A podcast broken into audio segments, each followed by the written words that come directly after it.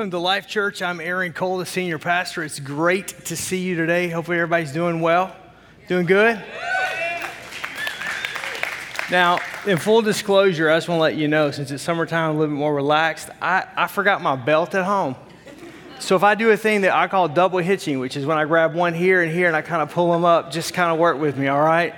So, that's better than pants on the ground. Everybody remember that one? Yeah, amen on that one. All right. So uh, it's good to see you. I hope you're doing well. Hope you're having a great fourth. Uh, I actually love preaching like in this time of the year because like the it's the, the, the people that are here are the people that really want to be here. Can I get a witness? Amen. So I think God kind of shows up kind of special in those times. You know, Easter, Christmas, middle of fall, wintertime, there's nowhere else to go. Let it snow, let it snow. But this time, when it's sunny and 75 and you're at church, wow. It is great, great, great to see you. And so I, I do something too in the summer that I get to do that I don't get to do other times of the year, and that's what I kind of call preach out the overflow. So not only am I a shepherd, I am a sheep, if that makes sense. The Bible says that we as Christ followers are sheep. And so, and so my role as a pastor is a shepherding role, but before I'm a shepherd, I'm a sheep. And so I have to keep my own heart and right and life right before the Lord, uh, just like you do in personal devotion and, and, and uh, spiritual disciplines. And, uh, and at the same time, I'm also working to lead the church that God has, has called us to. And so, one of the things that I do that I recommend is soap, which is the not only for your body daily, but but but scripture, observation, application, and prayer. And so this is kind of a daily, just we're all kind of reading two chapters, and, and so that's a scripture. And so what are we observing out of that? Then what's application? Uh, and, and then just kind of prayer. And so and and there are days where I will will will um, read and literally I just put like, man, like I read it. That's it.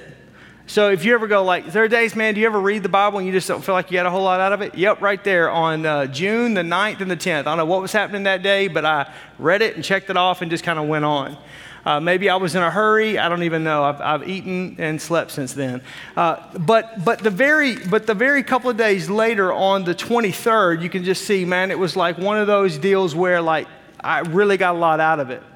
And, and the thing is, that's what I want to share with you today, was, uh, was on June the 23rd, I came across something in Scripture, one of the passages that I love uh, very much, but I saw something I'd never seen before.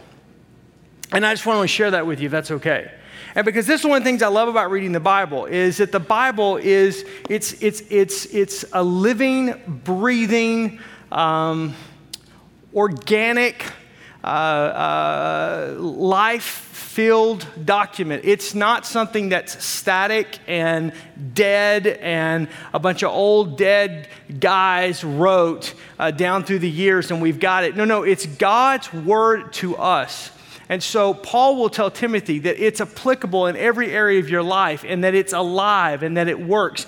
And so when you read scripture, what happens is, is that you can read the same passage, and sometimes it's like, you know, on the 9th and 10th of June, I didn't get a whole lot out of whatever we're reading that day. It just, for whatever reason, maybe, maybe my, maybe it's just one of those days I was really busy. I, maybe it was one of those days it was just like, I just read it and I just kind of went on. But on the 22nd, the 23rd, when I'm reading about Matthew chapter 7 and Matthew chapter 8, I see something and a passage that I have read a gazillion times before, personally and professionally, as a sheep and as a shepherd, that just man, it just hit me. It just it just downloaded. And, and so I want to share that because because I, I think what well, I just think it's I think it hits us as a Christ follower. And, and, and about living the life. And so, if you have your Bibles, if you turn with me to Matthew's Gospel, chapter 8, Matthew chapter 8. That particular day on June 23rd, it was we were chapter 7, chapter 8. I'm going to be in both those chapters for a couple of minutes. But I'm going to get to chapter 8 in just a second, but chapter 7, it concludes with what we know as what, what we call the Sermon on the Mount. So it's the most exhaustive sermon that Jesus teaches and preaches. The Beatitudes are there, and, and he's talking about all kinds of, of issues of life, and, and, and he's concluding this and, and, and this sermon, and he's coming down off the mountain. And, and in chapter 8, as soon as he finishes that, it picks it up. He's on his way to Capernaum, which was a seaside village, which many scholars and theologians believe Jesus actually resided there. So if you've ever said, hey, I think we need to go to the lake, that's spiritual, so did Jesus. Amen. Can I get a witness? All right. So, so anyhow, so so Jesus encounters in verse five. It tells us uh, it, it, he encounters a centurion. Now, the centurion uh, is not the guy's name; it's actually his position. So Jerusalem, the Israelites, the Jews were under Roman occupancy even in Jerusalem. And so Rome, the Italians, ruled the, the, the, face of the planet at that point in time. They were the number one empire in the world. And so, uh, so what's happening is, is these centurions, which would have been high-ranking uh, officials, um, leaders, officers in the Roman army, they're, they're over about 100 men that they have underneath them. That's the word centurion. So it's the word we get the word century from in the Latin. And so, so, so he has men that are under his command and at his beckoning call. He also has, has uh, he's also someone who would have been literate uh, been able to read orders and receive orders from his commanding officers when he's on the field. Uh, from, uh, and, and, he would have been able to, to have, wherever he would have been in the known world, would have been able to, to dissect those orders and be able to implement whatever strategies needed to be, to be done. And um, actually, if you carried an American Express card, the, the logo, the icon for American Express is a centurion soldier. So that's who that is. Um, maybe not the guy on the American Express card is this guy right here, but it's the same ideology. And, um, but what's important to understand is this is not a Jew, this is a Gentile. And Jesus has been talking to, Jesus' ministry almost entirely is to the Jews. There would have been a very hostile relationship between the centurion, being a Gentile, a non Jew, and between Israel. Because again, Israel, they're not a free state. Matter of fact, many even of the disciples, um, they are, they're thinking that Jesus is going to set up the kingdom in a physical manner, so he's going to overthrow Rome. And Jesus has to keep telling them over and over and over again, that's not what I came to do. And so there's not a, a, love relationship with the centurion. There's more of a, this is someone that we have to deal with. This is someone that's, that we're under occupancy with. This is someone that's outside of us. This is an outsider. This isn't a guy that eats what we eat and drinks what we drink and goes where we go. They would have looked down, the Jews, the, the disciples would have looked down upon the centurion because, because, you know, the Jewish men of that day would pray every day, God, thank you that I'm not a, a dog or a woman or a Gentile. That's what the men would pray. Don't mean to be mean, but that was, that was part of the, the orthodoxy. And so there was this hierarchy, and these men really were, were very much thought that they were all of that. And, and so there would have been this disdain upon this particular individual, this centurion. The centurion then is not raised in, in a, in a um, monotheistic uh, uh, perspective in life because the, the, the Romans believed in many gods uh, much like Hinduism. There, there was, hey, Jesus is just another one of the gods that can be talked about or could be, could be lived for or could be served. It's not one God, a monotheistic theology, but a multi-deistic and theistic uh, theology, Greek mythology, so forth and so on. And so what happens in this particular situation is this centurion says to Jesus, as recorded in Matthew chapter 8, verse 5, I have a servant who is sick, and I need you to come and heal him. And, and he says, if you will just say the word, you don't need to come to my house. You don't need to be there in the present. You, you just need to say the word. And if you'll say the word, he will be made whole because I, a centurion, am a man of authority. I'm also a man under authority. I say to this one, he goes and he goes. To this one, come and he comes. I get it. I understand how to live in authority and how to be under authority. And then Jesus stops, and in verse 10 of Matthew chapter 8, I saw something I've never seen before that kind of leapt off the page. When Jesus heard this, he marveled and said to those who followed him, Truly I tell you, no one in Israel have I found such faith. With no one in Israel have I found such faith. So you go, great, great, Aaron, I've read that a gazillion times before too. But look at this. He marveled. The only place in the New Testament where Jesus stops and he marvels at someone. That's the English Standard Version, the ESV. The, the NIV uh, says that he, he, was, he was astonished. The, the King James says he was amazed. He, the only place where Jesus, in all of his ministry that we have recorded, where he stops and looks at someone and goes, Wow, that I have never seen faith like that before. I want everybody to stop and just, I want you to look at the faith of this individual. I, I, I want you to see the, the dedication. I, I want you to see the, the, the, the, purity. I, I, I, want, I want you to see the, the focus. I want you to see all of Israel. This is a Roman, not an Israelite. This is a Gentile, not a Jew. Nowhere else have I ever seen. And he marvels at him. I, I thought to myself for a moment and I wrote it down. What would my life look like if Jesus marveled at my life?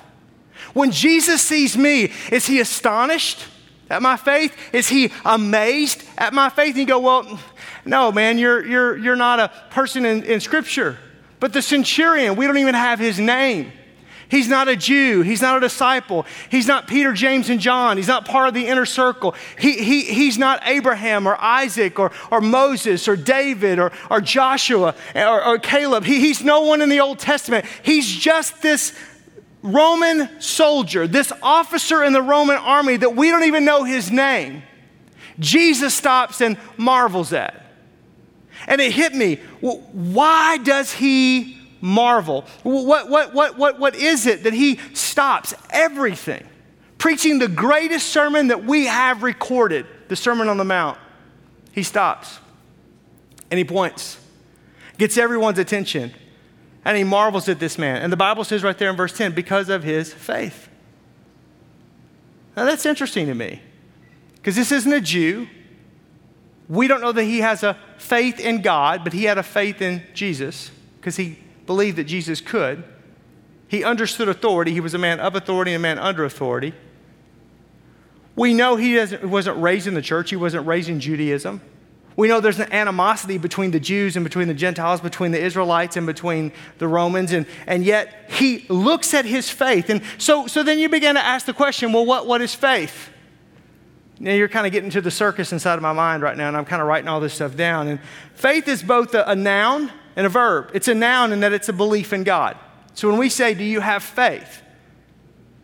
As we took communion today, yeah, do, do you have faith. If you have faith in Jesus, then you're invited to come and have communion with us, to take of the Lord's table, to take of the Lord's supper. So it's a belief, but it's not just a belief, it's also an action, it's, it's a verb. It's, it's a life that's built upon that belief. It's not just enough that I believe that Jesus is God. The Bible says even the demons in hell believe that and they tremble at his name. Oh my God, don't shout me when I'm don't shout me down when I'm preaching good. But it's, it's that we confess with our mouth, action, of what we believe in our heart that, that, that, that Jesus is Lord, that God raised Jesus from the dead. That's how we're saved. So our faith doesn't just come from what we say, but it comes from how we live. And Jesus stops for just a moment and, and, and, and, he sees this centurion and he marvels at this man who is outside of Judaism because, again, Christianity had not yet started. That's what Jesus came to do. And, and, and was, was outside a, a, a monotheistic Jehovah God relationship like we see in the Old Testament. The, the, the Roman soldier would have come from a multi theistic, but he stops and he just marvels at him because of his faith in all of Israel, not in all of Rome, but in all of Israel. Do you know how insulting that statement is to every Israelite that's hearing that? This man, who's not one of you, gets it better than any of you. This man that doesn't even speak your language gets it better than you. This man who doesn't even sacrifice and bring all that he's supposed to to God, doesn't go to the synagogue on the Sabbath, doesn't practice all these things, he has a faith that I marvel at that I've never seen in all of Israel. The key is not only in the power of the good news, the gospel, our faith, but it's in the life that's built upon that authority. And the centurion got this. See, all around Jesus, Jewish people understood faith as, and God as a belief. They understood it as a noun. But the centurion understood the power of not only the belief, the noun, but the action based upon the belief, the verb. He understood the power of that. So the centurion's faith was, first of all, it was not a heritage of belief but of action. It was not a heritage of belief, of, but of action. So, again, I've been raised in church all my life. I mean, I, I don't know a day where we didn't go to church on Sunday. And when I was growing up, man, there was church Sunday morning, there was church Sunday night, uh, there was a prayer meeting on, on a Monday night, right? There was a, a, some kind of rehearsal on Tuesday night. Then you had youth group on Wednesday night. Then you need to get to Thursday night just so you didn't go to hell. Amen. You know what I'm talking about? You got to go to football on Friday night. Thank God for Friday night lights. And, and then Saturday night, there was another prayer meeting because you had to get ready for church on Sunday. I mean, I was raised in church all my life. I mean, I'm born into this. I get this. I understand this. My children have been raised in this. They get this. But that's not enough. There's no one that was born into the faith. There's no one that was born into this that Jesus marvels at because this faith, this belief was not something that was of heritage, was not something that he was born with, was not something that this centurion was raised with, but rather it was something he understood and became to know. I think sometimes in church and sometimes in following Jesus, I can think that because I was raised in this and I was around this, and I have a doctorate in theology that I know enough. The truth of the matter is, is maybe God's not marveled at my faith at all because it's way more of a noun than it is a verb in my life. And it may be that teen challenge student that comes in that's truly believing that Jesus is the way, the truth, and life, and that no one does come to the Father but through the Son, and that the yoke is easy and the burden is light, and he's casting his cares upon the Lord, and he's allowing God to do a work in his life, and the redemptive, recarnational power of, of, of who Jesus is is changing and transforming his life because he's not just verbalizing it, but he's living it in a way that maybe God marvels at him, even though he's only six months in the faith, way more than me, who's 47. As I began to read that, I go, I don't know that I have a faith that Jesus would marvel at. Do you? I don't know if Jesus looked at my, not my belief system, but my action upon that belief system. Do I really believe that He is everything the Bible says that He is? Do I really live my life that way? Do I really believe that I can't outgive God, that I can't outserve God, that, that, that, that God is way bigger than my problems? Do I really believe that He is the, the, the same today, yesterday, and forever? Do I really believe that I overcome by the blood that Jesus Christ shed on Calvary's cross and the word of my testimony? Do I really lean so heavily on God's word that if it were to move, I would fall? If you looked at my checkbook, if you look at my day timer, if you look at my communications, if you look at my email, if you look at my phone log, if you look at my life and where I spend my time, my talent, and my treasure, does it really matter? Does it really something that Jesus would marvel at? Or is there someone else who's brand new in their faith who gets it way better than I do? Second thing is, is the centurion's faith is based upon authority. This is what was different. Because Jesus was around a bunch of people who believed the noun. They believed faith. They believed that Jesus was God. They believed in Jehovah God. But, but, but the centurion puts that faith into action.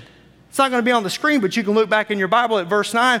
The centurion says, For I too have a man under authority and with soldiers under me.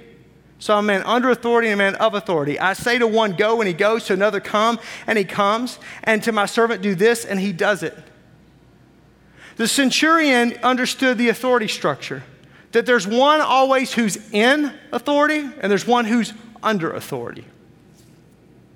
Now, everybody wants to be in authority, nobody wants to be under authority. We live in a world where everybody wants to be in authority, but nobody wants to be under authority. But the centurion, when he comes to Jesus, he doesn't try to be in authority, even though the Romans his people were ruling the Israelites.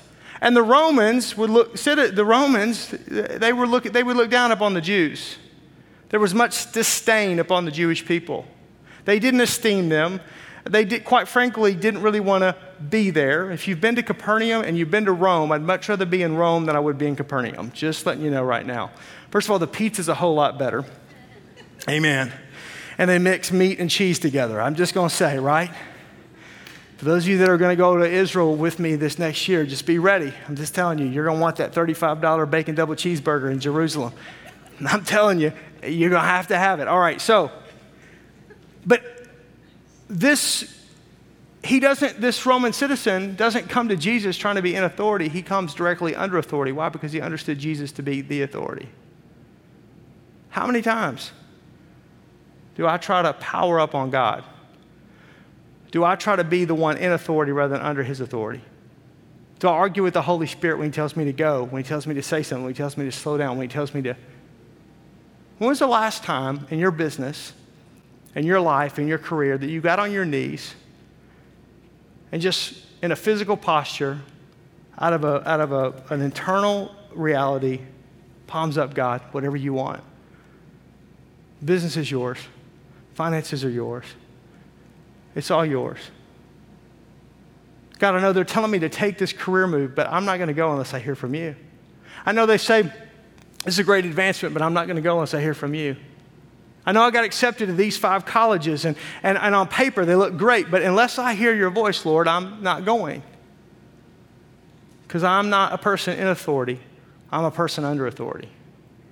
Because when you come to faith in Jesus Christ, you lose your rights. You, you understand that, right? I, my life is not my own. I no longer get to make those decisions. Jesus is surrounded with people that have a belief in God but have no action of authority in their life. And he doesn't marvel at them, but he marvels at one who understands who's in authority and who's under authority. My daughter, who's 17, would say, that'd be period, no caps. That's how it works, right? That's the end of the sentence, man. The one under authority believes and acts upon the words and instructions of the one in authority. Jesus had just explained, what's interesting about this, Jesus had just explained this type of faith, this belief in action, this noun and verb relationship at the conclusion of the Sermon on the Mount. I'm going to take you quickly right there to Matthew chapter 7. Just if you have your Bible, just turn back one page. Matthew chapter 7, verse 24 through 27. He's ending the Sermon on the Mount. And it's the parable, which a parable is a story with meaning, of the wise and the foolish builder. Look at verse 24. And everyone who hears these words of mine and does them, hears, they believe, acts, they do them, will be like a wise man who built his house on the rock. When the rain fell and the floods came and the winds blew and beat on the house, but it did not fall because it had been founded on the rock. And everyone who hears these words of mine and does not do them, belief, noun, no action, verb, will be like the foolish man who built his house on the sand. For the rains fell and the floods came and the winds blew and beat against the house and it fell and it was and great was the fall of it. Why? Because there was belief with no action. There was no one who was under the authority of who Jesus was. The one under authority, the, the hearer, the noun that puts them into action. The one in authority, which is Jesus, the, the words of mine. He says, if you do this, you'll be wise. If you, if you don't, you'll be foolish. If you just believe, but you don't act, you're foolish. But if you believe and you do this, and I think a lot of times in church, we hear it and we say amen to it, but we don't do it. And we, and, and even sometimes while I'm talking right now, well, that's okay, that's not what he's talking about. Yeah, whatever you think I'm not talking about, that's what I am talking about.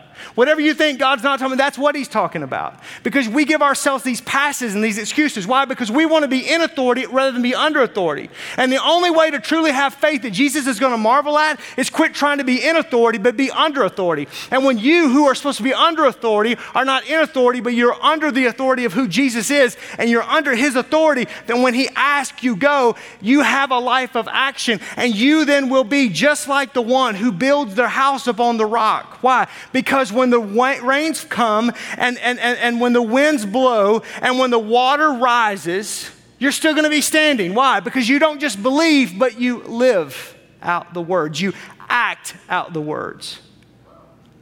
And, and, and because life's going to happen. Do you notice that, that, that the rain comes down and the waters rise and the winds blow, both on the, on the wise and on the foolish? It's going to happen. Economy's great right now, but it's going to tank. Can, is that good news? I mean, I'm just telling you, right? For those of you people that are going, man, my 401k is producing really well. Just give it a little bit of time. That, that bull market will turn to a bear market. And, oh, what's going on? You know, Elizabeth, this is the big one. What am I going to do with this? Right? I mean, I mean, all of a sudden we get all wigged out. Why? Because it, the, the, the rains are going to come and the winds are going to blow and life's going to happen. Bad things are going to happen to good people. The enemy's to come in like a flood. The enemy's to come in. And just like Jesus says, Peter, he says to Peter, he says, Peter, uh, uh, the, the enemy's come and Satan's come and he's asked that I would sift you like wheat. He wants to destroy you. There's some of you in this room, He wants to destroy you. He wants to sift you, and the winds are going to come, and they're going to blow, and the rains are going to fall, and, and, and the waters and the floodwaters are going to rise. The question isn't, is that stuff going to happen? The question is, do you have a house and a life that's built upon action of faith because you are under the authority of what Jesus is? Or do you have a life that's just lip service to God, that's belief but no action?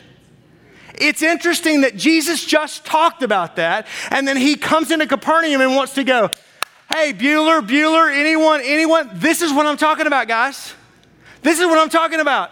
All you people up on the mount, all you people that have been around listening to me, being in the church services, singing to the Lord, going to revival meeting, going to prayer meeting, all you good Christian people, you don't get it. And this dirty Roman Gentile gets it. Jesus doesn't marvel at you and I because we sit in church service. He doesn't marvel at you and I because we do all the holy things. He marvels at us when we take him at his word. What was that old hymn of the church? Tis so sweet to trust in Jesus, just to take him at his word, just to rest upon his promise, just to know, thus says the Lord. Jesus, Jesus, how I trust him, how I proved him, o'er and o'er. I can sing all, I can go on and on and on, I won't. Jesus, Jesus, precious Jesus. Oh, for grace. Oh, for faith. Oh, for strength to trust Him more.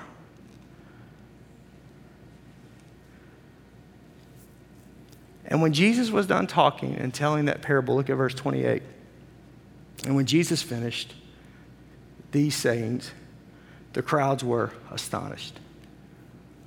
They marveled they were amazed. Exact same word in the original language. At his teaching, for he taught with one who had authority.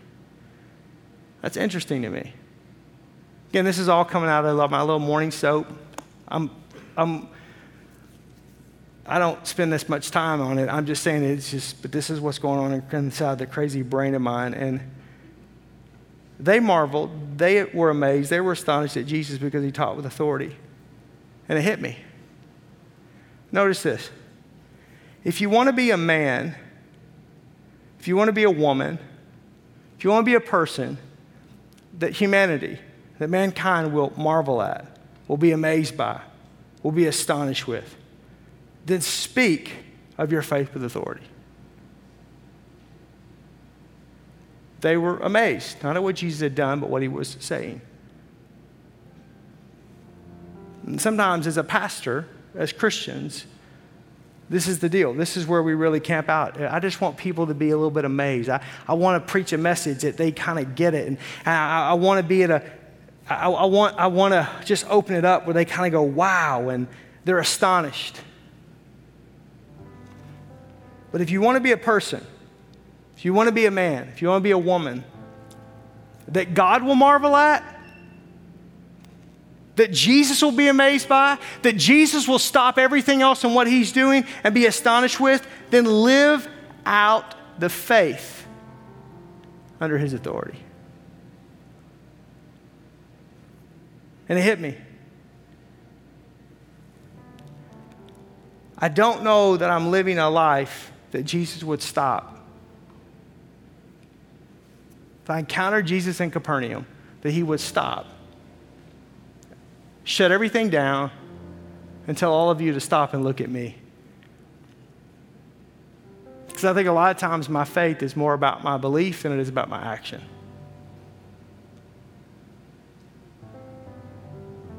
And I think there are times as a pastor, as a shepherd, that That's a great word, Pastor. That's a great message. Man, what anointing. Man, what insight. Man, whatever. You speak with one with authority. Way to go. That's, oh, man, that's great word. That's awesome. That's great. But it's one thing to preach it, it's another thing to live it. It's a whole lot easier to preach this stuff than to live it. If I only preached what I did well, there would be only one to two sermons. They'd be very, very short. You would probably like it, but it would get old fast. We're going to talk about what we talked about last week because that's the only thing I'm doing right. Everything else I'm messing up on. But if I want to live a life that He is marveled at, then that's in my actions. Am I under His authority? Am I doing today what He asked me to do? Am I living my life the way He asked me to live my life? Am I trying to live my life for Him? I understand we all sin and we all fall short of the glory of God. There's none of us that are righteous, no, not one. But am I trying to be holy? Am I pursuing holiness in my life? Am I pursuing to be like Jesus? Am I, am, am I trying to be around him? Am I, am, am, am, am, I, am I sitting at the feet of Jesus? Where am I? And that's my question for you today. Do you have a life that others would look and be astonished because you know some scripture and you, you, you know your walk and you got a couple verses and you, you look like you have it all together? Or do you have a life that Jesus would marvel at? That he would be astonished by? That he would stop in the center of town and be amazed? Not because of your words of belief, but because of your actions of your faith. That's what I want. And I'm just telling you, when I got done with that little deal right there, I was sitting outside and uh, I know, I mean, I, I, was sitting outside and, and I uh, just said, God, forgive me. And help me to live a life that you're marveled by. That became an aspiration. Is that bad? No, no, no, no, no, no, no, no, no. Because I'm not looking for man's applause. I'm not looking for, for your, your whatever. It, I'm, I'm looking for him. Because there's coming a day where he's going to look at what I've done in my life. He's going to look at what you've done in your life. It's the, the, the, the, the, the, the judgment. And, and, and I'm going to stand before him. And, and I, I know I'm going to heaven because my heart's right with him. But, but everything that I've done, and not just what I've done, but the reasons why I did it and the motivation of my heart will all be tried before him. And on that day, I hope that he marvels at my faith. I hope that he marvels at your faith. Because again, we're just like the centurion, man. We're, we're sinners in need of a Savior. But the difference isn't in my purity. The difference isn't in my heritage. The difference isn't in my perfection. The difference is in the action that I live upon the belief that's in my heart. How about you? Do you live a life that Jesus would marvel at? If not, is that something you aspire to? Is that something that you want to do? Then the key is to live under his authority and simply do what he says. And I love it in verse 11. Jesus looks at the centurion and says, Go home, your servant's been healed. Many times, the reason why we don't see God do miracle signs and wonders that we ask for in our life is because we don't operate in the divine authority in which He's asked us to. Not because we're not spiritual enough, because the centurion wasn't spiritual enough. Not because we're not holy enough, because the centurion wasn't holy. Not because we didn't come from the right pedigree or we don't have the right text or verse. It has nothing to do with that. It has to do with the very essence that are we're walking in His divine authority and living life for the audience of one. That's the key. Father, I thank you today for your word. I thank you today for how I can read a passage of Scripture and see something I've never seen before. And it can grab me in a way, it can convict me, it can mold me and shape me to be more like you. Lord, I just pray for all of us. I pray that we, our faith would go beyond lip service and would, go beyond just what we say, but God, it would be something that we would live and our actions and everything that we do. I just pray, God, that you would just help us to, to not just have a, a belief or a faith that's a noun, but God, that's a verb, that it's an action, and that we're not just people that are of authority, but we're people that divinely live under your authority. God, that we live life palms up for the audience of one. Lord, may you be astonished. May you be amazed. May you marvel at us as you did the centurion because of our faith and our trust in you. In Jesus' name I pray. Amen.